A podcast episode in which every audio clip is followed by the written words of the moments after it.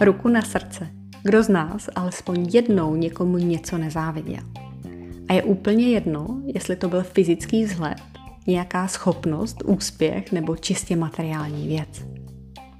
Prostě se nás najednou zmocnil takový ten zžíravý, nepříjemný pocit, že ta nebo ten má, umí nebo dokázal to a to a já ne.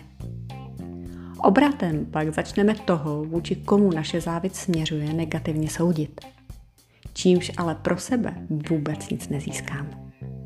A právě o tom, jak se s vlastní závistí nejen poprat, ale nechat si ji i inspirovat a posunout zase o něco dál, je nový díl společenského mini podcastu, u kterého vás vítám.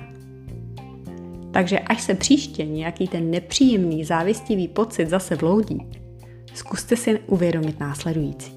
Za prvé, co to vlastně konkrétně je, co závidíte? Je to nová práce, auto, drahá dovolená, fungující vztah?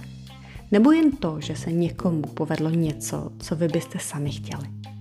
A za druhé, co by vám přineslo, kdybyste měli nebo dosáhli předmětu vaší závisti? A jak byste se přitom cítili? Zdá se to jednoduchý, ale takhle konkrétně si to rozebrat až tak jednoduchý není. Ale pokud se vám to povede, často se dostanete k podstatě problému, se kterým už můžete ve svůj prospěch pracovat. Z pravidla si totiž uvědomíte, že za vším stojí vaše nejistota nebo nedůvěra sama v sebe. Jako například, kolega si koupil nový auto, který mu závidíte. Ale byl si ho schopen koupit proto, protože ho povýšili a zvedli mu plat. A povýšení a vyšší plat si zasloužil tím, že se byl schopen poprat s projektem pro zahraničního klienta, což vy sami byste měli strach, protože si v cizím jazyce vůbec nevěříte. Takže signál pro vás, chcete-li si také dopřát něco, po čem toužíte a nemáte na to, věnujte čas a energii tomu, že si rozšíříte své znalosti, za které dostanete více zaplaceno. Nebo závidíte kamarádce její krásné fotky v plavkách na Instagramu Vypadá tak skvěle a štíhle. Určitě použila filtr, řeknete si.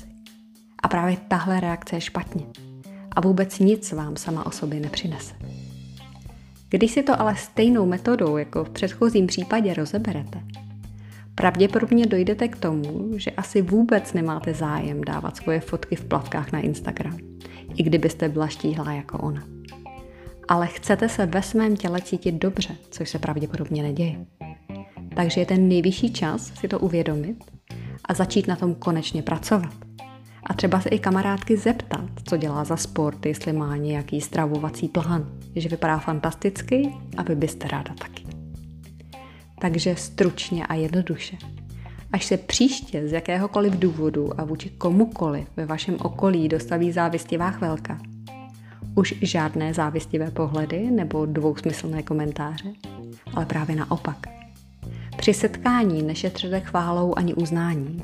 A potom si v klidu doma důvod vaší závisti pěkně podle dnešního návodu konkrétně rozeberte.